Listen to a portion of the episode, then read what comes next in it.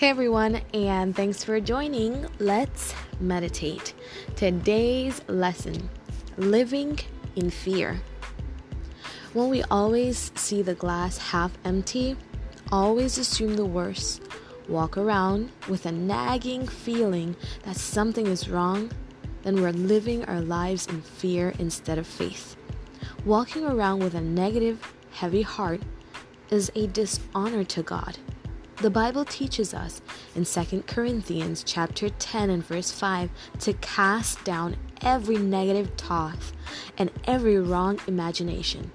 Unless we're walking with Jesus, it is far too easy to give in to fear and let our imaginations run away with us. But we can overcome fear. And that is by following the advice in Philippians chapter 4 and verse 8. Fix your thoughts on what is true and honorable and right and pure and lovely and admirable. Think about things that are excellent and worthy of praise. Determine today to cast out fear. Claim Philippians 4:13. I can do all things through Christ who strengthens me.